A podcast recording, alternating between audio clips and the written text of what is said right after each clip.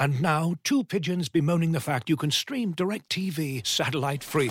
Hey, Frank, a little birdie told me you don't need a satellite dish to get DirecTV. What's little birdie? Was it Jimmy the Sparrow? It's a figure of speech. Point is, you can stream DirecTV over the internet now. Oh, sure. Next, you're going to tell me those big birds are made of metal and filled with people, right? you mean airplanes? Stream DirecTV without a satellite dish. Visit directv.com. High speed internet service required. Terms and restrictions apply.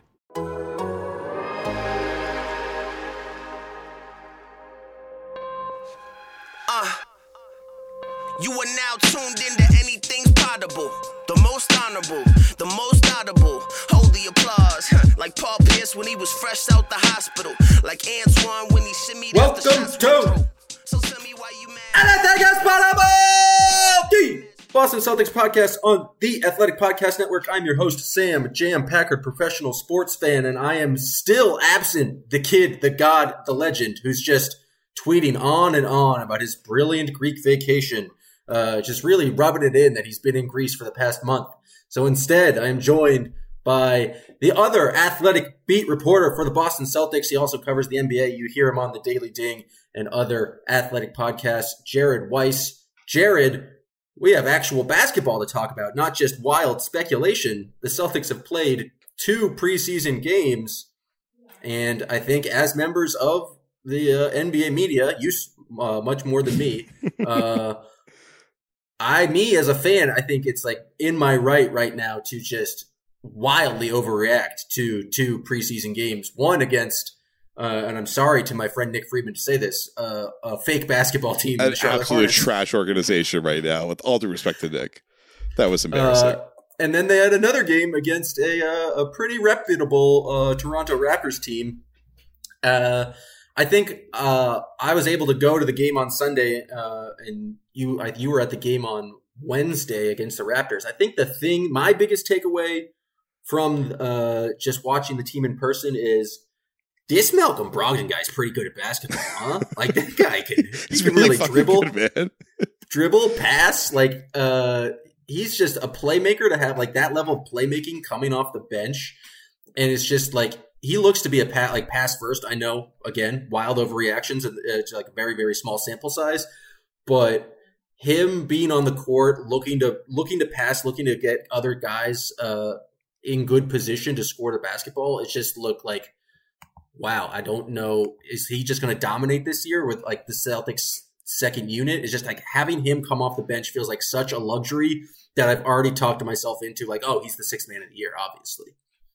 I mean, I so I have to do this athletic NBA survey, and I have to pick all the awards. I think I'm putting him down, honestly, because uh, I mean, Herro's not going to win again. Like, screw the back to back thing. Jordan Poole's too busy getting punched in the face by Draymond Green to be able yeah. to win it. So I feel like Malcolm Bro- Malcolm Brogdon's third in the odds after those three guys. And I mean, it, like, I don't want, I don't, I don't want to get ahead of myself on this, but Malcolm Brogdon may be the greatest point guard to come off the bench of all time. Is that is that too strong right now? don't, but no, don't want to get ahead of himself. Don't want to overreact. But yes, he, he looks. I, I he, agree a thousand percent. he look he looks really good. He he looks more in sync than I expected. I think that's the big thing. It's just that you know the the thing that a point guard generally has to learn when they get to a new team is where is my spacing what what are guys tendencies? Like how do i hit how do i hit a guy in his his shooting pocket like down by his hip or does he like it up by his chest stuff like that? And it looks like he already knows all of it. It looks like he figured it out very very quickly. And so he is just he's getting wherever he wants. And what i like about brogdon is he's not someone who needs to like get really deep into the paint to make make the play. Like he's getting right over that screen and he's immediately throwing that pass. He throws the pass pretty early and he throws it crisp enough that like the pass gets there as if it's a later pass. And so he's just opening up so much room. And I really like they had this one play, I think it was at the end of the first or second quarter, I can't remember, when Smart kicked it. He kind of like let the clock run down. Then he kicked it to Brogdon in the corner. Brogdon immediately drove to the middle of the paint and just kicked it to Sam Hauser so early I didn't even see Hauser standing there, and neither did the Raptors, and he had a wide open three at the buzzer. And it's like Brogdon just you know, we we talked so much last year about how Derrick White replacing Josh Richardson and Dennis Schroeder, how he just he moves so quickly. We we saw it in these last couple games. Like Derrick White, as soon as the ball hits his hands, he's on the move. Brogdon's kind of doing the same thing. And this offense looks like it's speeding up. And so I don't think they're going to win every single game by 40, you know, maybe a little bit less than that. But the one thing that I think is going to allow them to hit the ground running this year is that it looks like their offense is moving even faster than it was last year. And so teams will have to, it'll, it'll take defenses some time to adjust and like figure out how to play at the Celtic speed. And the thing about Brogdon, it's not just that he's moving quickly uh, and he's like, he is looking to pass first, but he just if the if the lane is there where he needs to drive at the guy, he had a pretty nice drive I think on OG where he just like simple crossover got into his chest and like hit a layup. He's scoring when the opportunity is there. It's not like he's completely like looking to away from the basket and he's knocking down. He's taking the open threes when he's there. I think he's just like that much more of a potent scorer than Derrick White is. Um, and the fact that he's coming off the bench, uh, it feels like they have such. I mean, if Jaylen Brown's just going to be on fire for every first quarter, uh, as as as he does, and then there's this still this kind of Jayson Tatum fellow to kind of. You almost don't even need Malcolm Brogdon in the in the first team offense, and then it just feels like the Celtics in the past where they've had a lot of struggles on the offensive end when Jayson Tatum was on the bench. If you can have someone who is this facilitator and not um, not have a letdown in, in, scoring when you go to that bench, which I think has been a kind of a flaw of the Celtics in the past couple of years. It just feels like a huge um, boon to their offense. And um, again, wild overreactions, but they've had some really great second quarters uh, where, and some of this has to do with just their they have more depth, but they have Grant Williams coming off the bench, Hauser, who apparently uh, has never missed a three point shot, Malcolm Brogdon. um, like their their bench is just uh, it's hard to com- for other teams to compete with that when they when the other teams also go to their bench. It seems like the Celtics have, uh, still have like a lot of competent basketball players left out there. I think what what's cool about Brogdon is you look at the other six men in the league. Most of them are score first guys. Like Jordan Poole can make some plays, but he's more of an electric scorer. Tyler Herro, I think, eventually will probably turn into a really good point guard, but he still is just like a decent pick and roll playmaker. Is mostly looking for a shot. It's not often that you have, it's not often you have someone that's like a Tre Jones type where he's looking to pass first, but can also score at all three levels the way Brogdon does. So he's just such a super sub. Uh, but I think what's cool about this that we're seeing so far is that they could put him out there with lineups where nobody else is that high level of a creator. Like you could probably get the Jays out of the game at the same time and put Brogdon out there with Smart and a bunch of shooters and make that work. Uh, I think what, what'll be interesting is we haven't seen Brogdon work work with like a one of the good pick and roll guys that much yet, and so I'm really wondering like how good of a scorer can he be if he has a roll man who's blowing up the paint. Obviously, like Horford's decent at it. Um, Rob is really good at it. Grant isn't really there yet. I mean, we can get to Grant later. Some stuff he's doing really well though. But like, but I I just seeing how good Brogdon's looking already. I, I, I there's a lot of potential for them to kind of reshape the offense around him.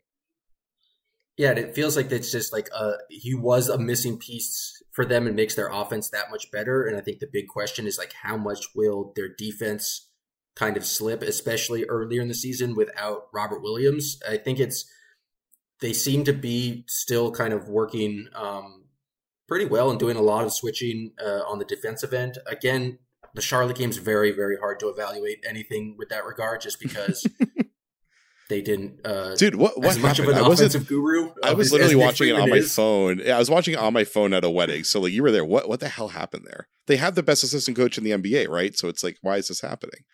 It just like felt like the first preseason game. Like it was just pretty sloppy. But then also there's like they're not a lot of talent on the uh, the old Charlotte oh, Hornets roster God, there. As soon as God, you get no. beyond uh, Kelly Oubre, which uh, is a statement in itself. Um, but it, it, like felt like the Celtics were playing solid defense and are pretty connected, and it's something you would expect from a, a core that you know went on a deep finals run together. And it doesn't feel like adding like Malcolm Brogdon also looks like he knows generally knows what he's doing on the defensive end. There's not a lot of guys you have to kind of integrate there. Um, but it's like it, it, didn't look like the defense was necessarily in shambles without uh, having Robert Williams, and so uh, again, very very small sample size, but it's like a it's good to see that the Celtics still felt like pretty connected uh, on the defensive end, and I thought did a, a pretty decent job on uh, Toronto, who has a number of more weapons weapons who are kind of willing to take you off the bounce and try to like take you one on one. And I thought the Celtics did a pretty decent job of them, especially there in the second quarter um, I don't know. I, I, don't think you can really take any. I'm I'm choosing not to overreact. I'm going to limit my overreactions and not react to anything that happened in the second half. And I'll be honest. Uh, watching last night, on the television, I immediately just turned the turned the game off as soon as it went to overtime. I just I was Good. not going to entertain any Good. sort of preseason overtime shenanigans. Tell me about the media section. Uh, how furious was everyone when, we were when that game livid. went into overtime? we were all like heads in our hands. We're like cheering against the Celtics. We're just like, come on, Raptors, just fucking score. Um, I mean, I I I called for Nick Nurse to be fined for going for two. Uh, in, uh, in a preseason game down two, I thought that was an egregious act against basketball kind. And uh, the best part of it was this place was packed and loud. The arena was going off. Soon as this overtime happened, everybody got the hell out of there. It literally, literally half of the crowd, which was at pretty much at capacity, was gone by the time they even tipped off overtime. Well, everyone, they're smart basketball fans here in Boston. They know that preseason overtime is bad and that uh, no one should support it. But I guess, what did you think of like the defensive effort from the team? Uh, I, I was going to ask, like, what do you think Rob's like not having Rob's impact is going to be? That feels like a dumb question. Their defense is going to be a little bit worse, but like how uh, how much do you think they're going to miss him moving forward, or do you think they have enough of like a, a core of just solid defenders that it might not be as big a diff, uh, deal? Yeah, they're okay. I mean, I, I think they'll probably be uh, around tenth best defense, maybe a little bit better than that without him. Uh, they, I mean, so far their their ball pressure has been pretty good, and that's like the big thing that it really it all really comes down to because they got Al, and Al is still a pretty good rim protector. He's not great, but he's pretty good. Kornet, if they can, you know, if if they're really doing a good job of like funneling the defense right into Kornet, he should be pretty decent when he gets back. And Grant Williams, his rim protection isn't quite like where it needs to be for him to be one of the main centers, but he's rebounding really well. And so I, I think the one thing that I liked was that it seems like they're rebounding better, especially compared to that first game where they it was a really bad rebounding night for them, especially when they went small. And so, you know, that that second game, uh, it, it seemed like Mazzulla was trying to test out some of their bigger lineups because the first game was a lot of small lineups. He brought he broke out that Jayson Tatum at the five micro ball lineup, which went very poorly. We didn't see that in the second game, but I, I feel like these first two games, it's like him kind of trying to figure out like what are the extremes of the ways that we can operate. But I think at the end of the day, the main thing is going to be they're probably going to switch more one through five. Usually it's like one through four and then Rob is kind of you know zoning around trying to figure it out. I think they'll probably just switch everybody and bringing in Blake Griffin tells me they're going to do that even more because Blake Griffin's main value as a defender is that he can switch. So that that's I think the main thing we'll see that'll be different to compensate for Rob. And then I wonder if that's working really well. Will they stop dropping even more than they did with Rob out there, or they might get Rob. Um, you know, less uh, having less of Rob hiding on the weak side and have him actually in the middle of the play more often so that he can use his length and athleticism to start blowing things up. Yeah, it's, it's definitely going to be interesting. Let's talk about Blake Griffin. I think like the last memory I have of him is the uh, him getting very much exposed in the playoffs when the Nets would switch everything and the Jaylen Brown could basically just attack him relentlessly. I don't know if Blake Griffin is a a playoff performer at this point, just given that kind of defensive liability. But from what I've seen from Noah Vonleh in the preseason, or um, even Kabengele, uh, I don't. I mean, they're, they're clearly different players and different roles, but like, what is what is a really realistic expectation for like what Blake Griffin's going to give to this Boston Celtics team? Is he just like a kind of a veteran guy who uh, break glass in case necessary, uh, or is he like you know legitimately a, a, a someone who's going to get you know a regular amount of minutes on this team, uh, or at least in Rob's absence? Because I just don't know what Blake Griffin has left in the tank other than like a tight five on uh, being an NBA player uh, that he like really honed at the Just for Laughs festival. I mean, he's bringing the vibes. That that's the main role for an end of bench guy. And I, I think we were we talking about this, or I was talking about this on the show recently about how the Celtics haven't quite brought in a Udonis Haslem figure over the last few years. They haven't had that vet fun, you know, that like that vet dude whose main job is clearly to be the culture setter at the end of the very very end of the, of the bench. They've had Al Horford in that role, but Horford is like a primary guy. It's like you also need a guy that doesn't do anything. So like his job is just to make sure that the vibes are immaculate or that he's yelling at everybody to do their job. So I, I think that will probably end up being Blake's role later, but right now he's obviously the backup center. Like he's obviously better than Luke Kornet. As much as Kornet, when he gets healthy, he, he can probably do differently than what Blake is doing. Like Blake, I, I, think that because the last time Celtics fans were watching Blake, he was getting torched by Jaylen Brown, that they think he sucks. But he was guarding Jaylen Brown as a center. It's like the whole point is that he's capable of doing that. And and also he wasn't terrible against Jaylen in those moments. Like he actually had a few plays where he defended him pretty well. Just Jaylen was absolutely on fire. So I think Blake is still a credible switching defender at the five. He can take on a lot of different assignments and he'll be okay.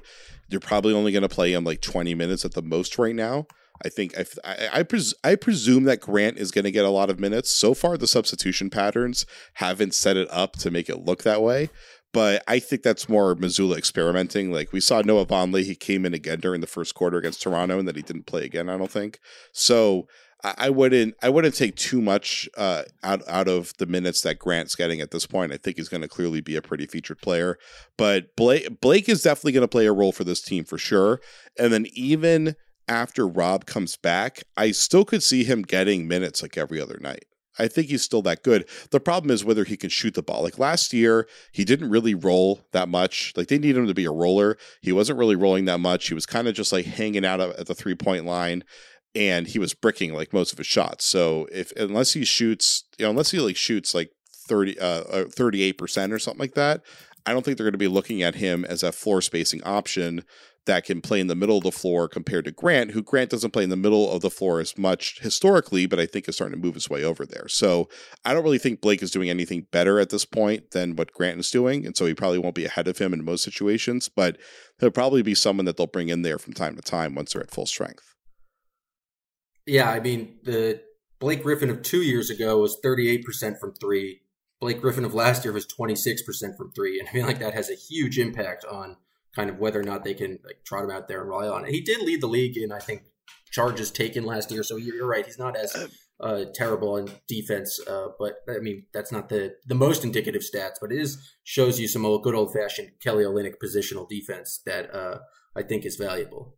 I think that stat's kind of a bullshit stat because like if you're a big, you're taking charges because you can't go up in the air and defend the shot. So, you know, usually that stat is like like Kemba Walker, I think, did it once, like Smart's on it, because you're guards. It's like you're supposed to do it that way. So if a big is doing it, that tells me he's not willing to go up in the air. Um, but like also it's 26 of those. It's like if you're if you're a center in the NBA, you're supposed to contest like 10 shots at the rim every single night, basically. So 26 yeah, charges a little oak, yeah, because everyone's expecting you to go up and jump. No one's expecting you to just plant your feet and take that uh, take that charge. It's a bit of a mind game from a veteran Blake, who's definitely bringing the vibes. I don't know what he did last night in Toronto, but he said something to Kabengele that really made Jayson Tatum laugh and made Kabengele just be the most confused person I've seen in a long time. Uh, but I'm all for that. That's that's kind of hijinks I want to look down on the bench and see.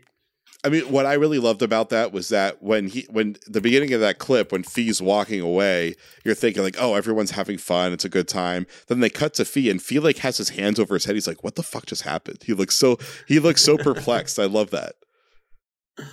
Uh, I think we. Uh, I'm shocked we've gone this far. Uh, without talking about Sam Hauser. Uh, the guy makes a lot of three point shots, which I don't know if you knew this is a is an important skill in today's NBA.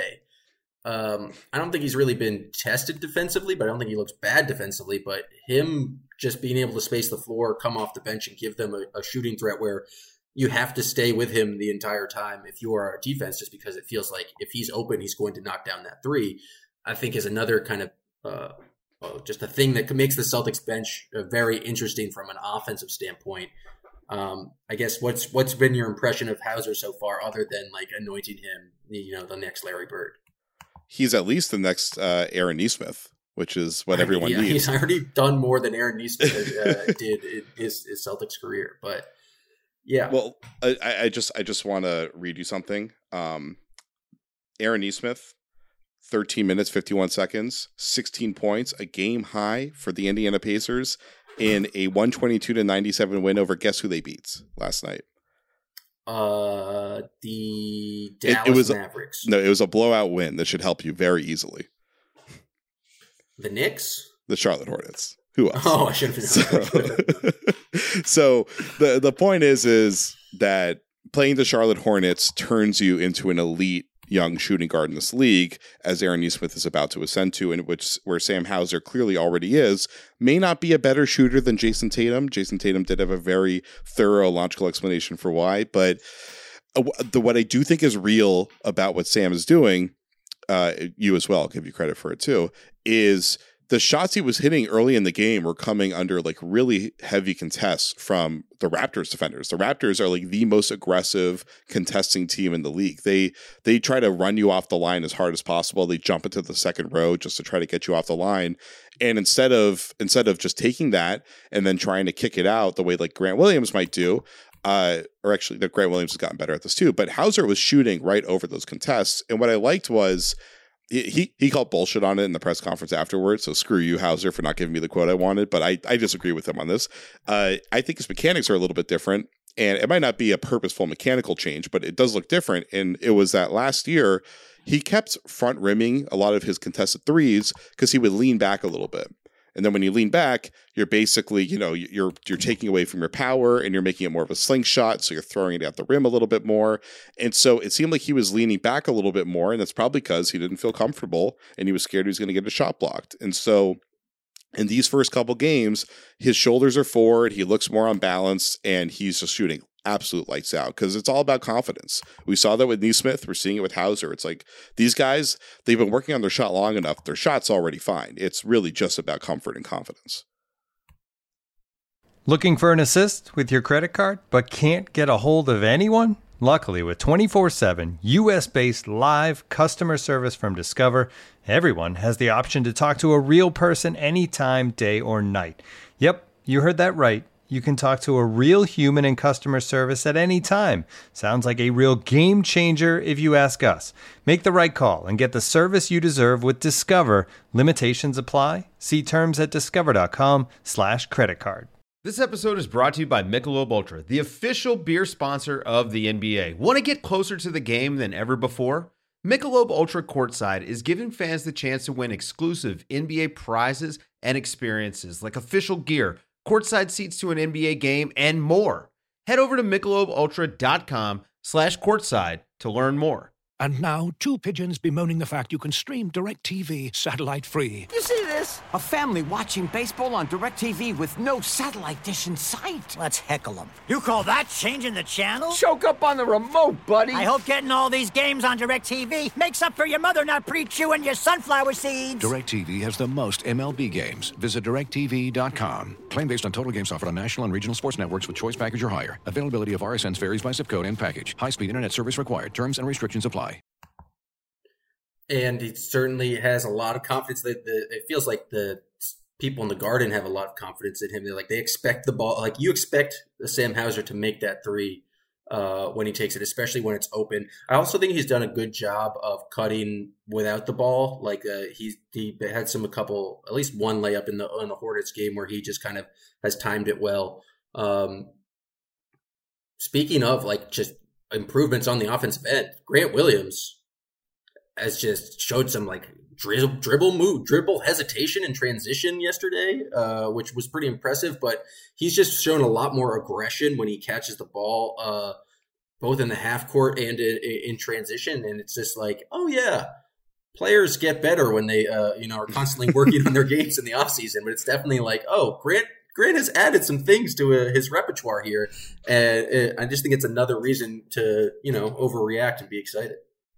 I wonder how much mil- how many more millions he made on his extension talks with that one little Hezzy crossover because that him him breaking out a few of those moves and like the moves are cool but what, what i think is a big development is he's no longer doing that kind of big man gallop stride dribble where he's shielding the ball because he's not comfortable hand, handling it. He's squaring up. He's actually like kicking his legs behind him and running with the ball and so he's moving and he's getting to shots he can potentially hit. We did see him try to take one of his righty floaters last night and it i think it almost hit the side of the backboard. It didn't look pretty but he he, he still has to figure out how can he score on the inside but he's actually putting the ball on the floor, keeping his his chest out towards the hoop, and that's allowing him to make better passes and to get deeper where he's really drawing the defense in. So, if Grant Williams could still be a good shooter on the wings Um, hopefully get out of the corners so we can space towards the top and like kind of get like a you know it, the the Celtics don't want it so that the defense knows he's always going to be down in the corners pretty much like they want it to be more confusing to figure out where he is because then whoever his man is gets a little bit more confused and it makes things even harder for the defense. But if he can just be able to dribble out of those wings when he gets the ball and make more complex plays or even get a shot like that makes a huge difference for the offense yeah, and, and again, it's just reason to be excited about what this Celtics second unit can do. I don't like think there's many questions about the first unit. I mean, we saw Marcus Smart do some ri- ridiculous Marcus Smart like uh, things, just awful, awful turnovers that really at this point uh, endear me more to Marcus. Where it's like, I love that you just tried this right now. Like, yeah, there was no reason to go behind the back there, or uh, you know, trying to throw a, an alley oop off the backboard to to Jaylen Brown when you could have just taken a layup wild move, but I don't know. I don't, I don't feel like there's no questions right now about the the kind of the starting lineup other than like you you hope that Jaylen Brown and Jayson Tatum and Marcus Smart continue to get a little bit better themselves. But uh, I think a lot of the questions were about coming off the bench. I,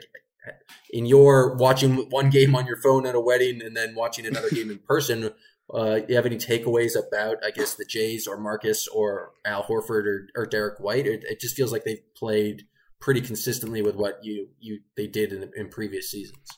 I mean, White's shot looks a little bit better, right? And he's taking it a lot. He's taking it with more confidence, which is which is a good way to start the season. It would be bad if he was like Derrick, uh, finals version of Derrick White. That's certainly good. Yeah, if it's a conference finals version where he's a 79% shooter, that would be pretty good. But I mean, so far the Jays look good. Uh, Tatum can't shoot, which is normal for Tatum. Um, you know, we know how it goes with Tatum. He's going to shoot 29% from three until January 10th, and he's going to shoot 49% for the rest of the year and be, you know, finish fourth in the MVP race. So uh, I- am not really concerned about anything I'm seeing so far. I asked JT after the game uh, against the Raptors about he had this one move where I'm noticing he's facing up more in the high post. Although I guess for him the high post is really the three point line, but he's facing up more. I guess, what the difference is, is it's out in the corners. And so he'll pivot face up against a guy instead of trying to back him down or dribble towards the middle of the floor. And he's hitting him with some like really quick jab steps and other kind of post moves. And they're just so much faster. And he's blowing guys away. Like it was one thing when he blew away Mason Plumlee in that first game. It's like it's Mason Plumlee. I forget who the defender was, but it was it was one of the Raptors like quicker defenders in uh, in, in that last game. And he said that his whole offseason priority was quicker moves, like quicker decisions, quicker moves. The dude looks really fast and if he if he's able to figure out new ways to get into the paint where he's not putting up that floater anymore like that that's huge for just making him more efficient and him getting to the line more because he he should be top 10 in the league in free throw attempts per game I don't think that's unreasonable. I can't even remember where he was last year. He was he was in a decent spot, but not at that level yet. So I think he'll be fine. Jaylen is looking pretty good on both sides of the ball. I mean, he's obviously been pretty lights out so far. His uh, his his ball handling has gotten a little bit uh, cleaner, and his passes have gotten better.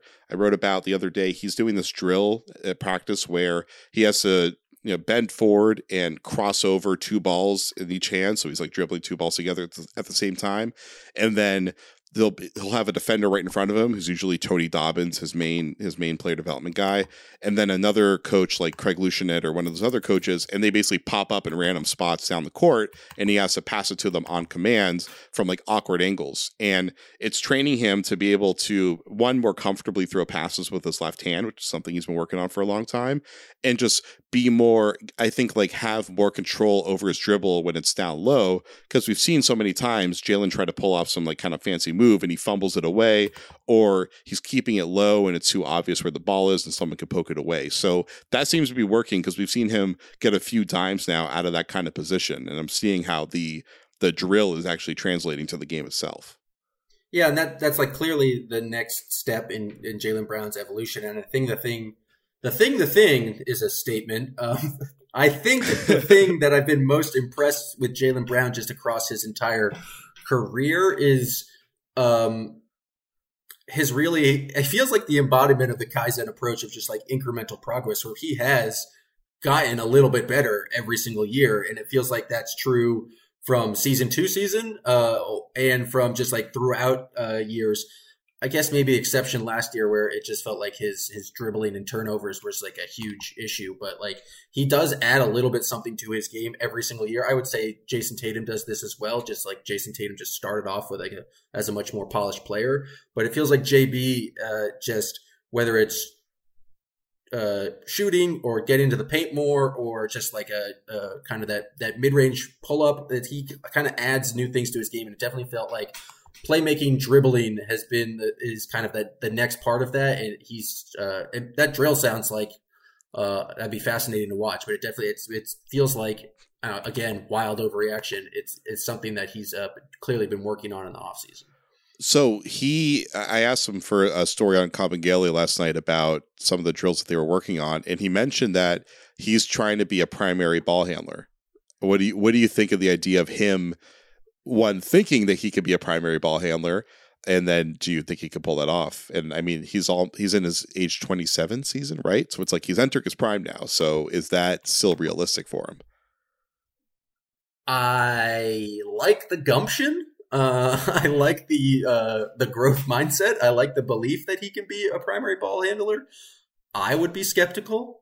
I think he is not in the top five players on the Celtics roster who I would want to be a primary ball handler for this team. But I do think those are the skill sets that would make him his game take it to the next level. And so if like that's the approach you need to have to kind of like work on playmaking, dribbling, passing, setting other guys up, I think that will uh, only benefit him. But like, I don't think there's going to be a lot of lineups where it's like, okay, it's Jaylen in the bench right now. Like, we're just running high pick and rolls for Jaylen. Just like go make a play. Like that. That's if that's what the Celtics second unit or like that's what the Celtics offense is. I don't. I think things have gone wrong. Yeah, and I'm sorry, he's age tw- he's turning 26 at the end of this month on the 24th. So happy early birthday for him. But yeah, that's I mean that's a big thing, right? Is you look at the other like great wing duos in the league, like Giannis and Middleton, um, Paul George and Kawhi Leonard.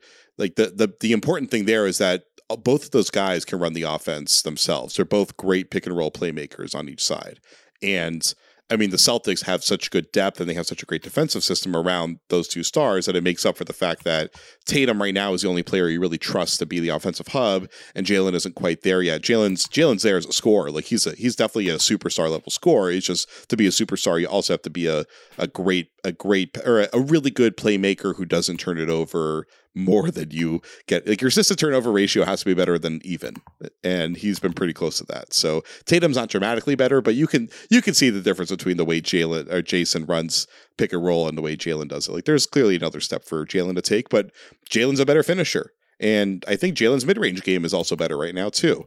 Um, so like both of those guys are at a pretty comparable spot as to where their impact is. It's just that JT's advantage as a playmaker, I think, kind of outweighs it. Yeah, it, it feels like uh, Tatum just has a little bit more uh, vision uh, in terms of just knowing where everyone is on the court and decision making. You talk about Tatum just like getting into his moves quicker. I think it's just like he sees the game a little bit quicker and just like knows when to when to make that right pass, like coming off that screen or, or when mm-hmm. a, when a second guy's coming to him. Whereas it's not as fluid with uh, Jaylen Brown, but I like good position to be in if you're the Celtics to have both of them on the court at the same time and you sprinkle in a little. Good they're going to be a, a, pretty solid squadron, I would have to say. Um, I, we're we're going to wrap up soon, but we have to talk about Kabengele. I mean, the guy's sure. the guy's electric. He jumps he jumps on the floor for a loose ball, stands up, daps up the ref, uh, is totally in the zone, doesn't realize he dapped up the ref. Um, he's shooting threes because he wants to. Uh, why not when he's open? Not scared. I have no idea if he's going to make the roster. Clearly, Noah Vonleh is getting the, uh, more of an opportunity just in terms of playing with the regular uh, starters or more of the rotation players right now. But man, Kabengele's electric. I'm rooting for him, and I know you have a, a, story on him coming up. So, what has been what has your been impression of the uh, the Kabengele experience? Yeah, he's fascinating. I mean, he better make the roster because that dude is a great interview. I really want to talk to him more this year. But uh, the piece I think should be out Friday on the Athletic, and we we got into his him learning how to be a pick and roll player and just all the intricacies that it takes just to literally just a set a screen and roll like it's way more complicated than people probably think because it looks simple but he's been learning that process of like how truly complicated it is And we did see some improvement where, like in the first game, he kept setting screens and then rolling, and his point guard would literally run into him because he doesn't know how the timing works. And we saw some progress on that against Toronto. My, my big thing with him, there's two big things. It's like one, can he learn how to roll into a place where he's not taking up space and clogging things up because that is happening a lot. And then on defense, can he get his positioning right so that he's not jumping out of the play? and that's happening a lot whether he's doing rob williams role where he's helping or he's you know sitting on the weak side he's kind of playing that zone and the D, it looked like charlotte their whole thing was we're going to try to bring his guy up from the corner which is what teams did to rob williams last year and that was really confusing him. So he's figuring that out and then when he's in pick and roll right now he's dropping so far back that he's just letting the ball handler get wherever he wants. And like LaMelo kept taking advantage of him where he would like LaMelo, everyone knows LaMelo, he gets to about the 12 foot mark and then he crosses to the middle of the paint and he takes like a sideways floater and he hits it every time. And Fee just kept giving him that shot over and over again. So I think Fee's trying to learn the technique with them. He needs to know the personnel a little bit better. Uh, I, you know, I, I think the big thing that I took away from that story is that he kind of understood that he wasn't working hard enough and he wasn't playing smart enough, and he was really honest about it. There's some really interesting quotes in there about it, uh, but he talked about how he kind of realized he was basically being a dumbass, and that realizing his talent is just not going to get him anywhere in the NBA if he's not playing smart and he's not working smart. So I, I, think that he's one of those guys that like they need to invest some time into him, and obviously he's on a two way, so it's not he's not going to get cut. I presume like he's already on a two way. It's I don't think he's going to get promoted either, um, because uh, Noah Vonleh might make this roster. And I'm curious what you think of that because I, I haven't liked what I've seen so far out of him. I thought he sucked in that first game, but apparently the I talked to people off the record uh, with the team, and they're like, actually, we like him even off the record. We liked what he did. And then uh, the game against Toronto, he only played like a very short stint, but he actually made some nice plays in that one.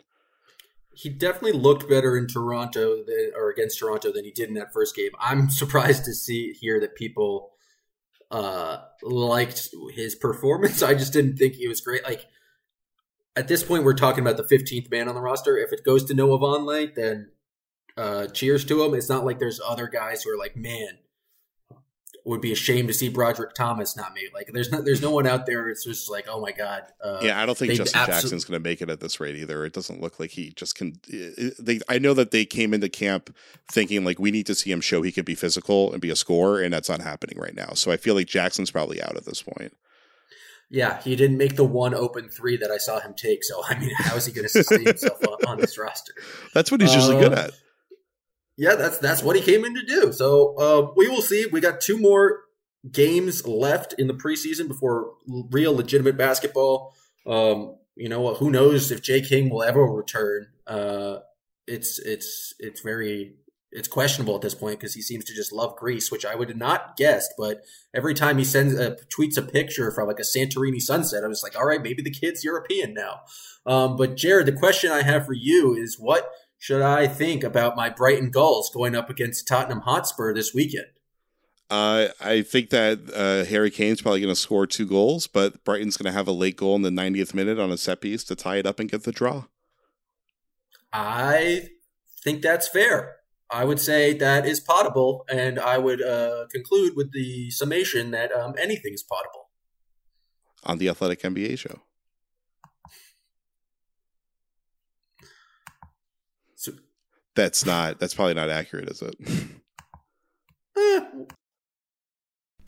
as you've probably heard by now, we've teamed up with BetMGM this season. We'll be using BetMGM lines to make all of our picks, and we'll have special offers for our listeners each week. If you haven't signed up for BetMGM yet, use bonus code The Athletic, and you'll get a one-year subscription to The Athletic, plus up to a $1,500 first bet offer on your first wager with BetMGM. Here's how it works. Download the BetMGM app and sign up using bonus code The Athletic. Make your first deposit of at least $10. Place your first bet on any game and claim your voucher for a one-year subscription to The Athletic. See BetMGM.com for terms. U.S. promotional offers not available in D.C., Mississippi, New York, Nevada, Ontario, or Puerto Rico. Gambling problem? Call 1-800-GAMBLER. Available in the U.S. Call 877-8-HOPE-NY or text HOPE-NY 467-369 in New York. Call 1-800-NEXT-STEP in Arizona. 1-800-327-5050 in Massachusetts. 1-800-BETS-OFF in Iowa. 1-800-270-7117 for confidential help in Michigan. 1-800-981-0023 in Puerto Rico. First bet offer for new customers only in partnership with Kansas Crossing Casino and Hotel. Don't forget, if you haven't signed up for BetMGM yet, use bonus code The Athletic, and you'll get a one-year subscription to The Athletic, plus up to a fifteen hundred dollar first bet offer on your first wager.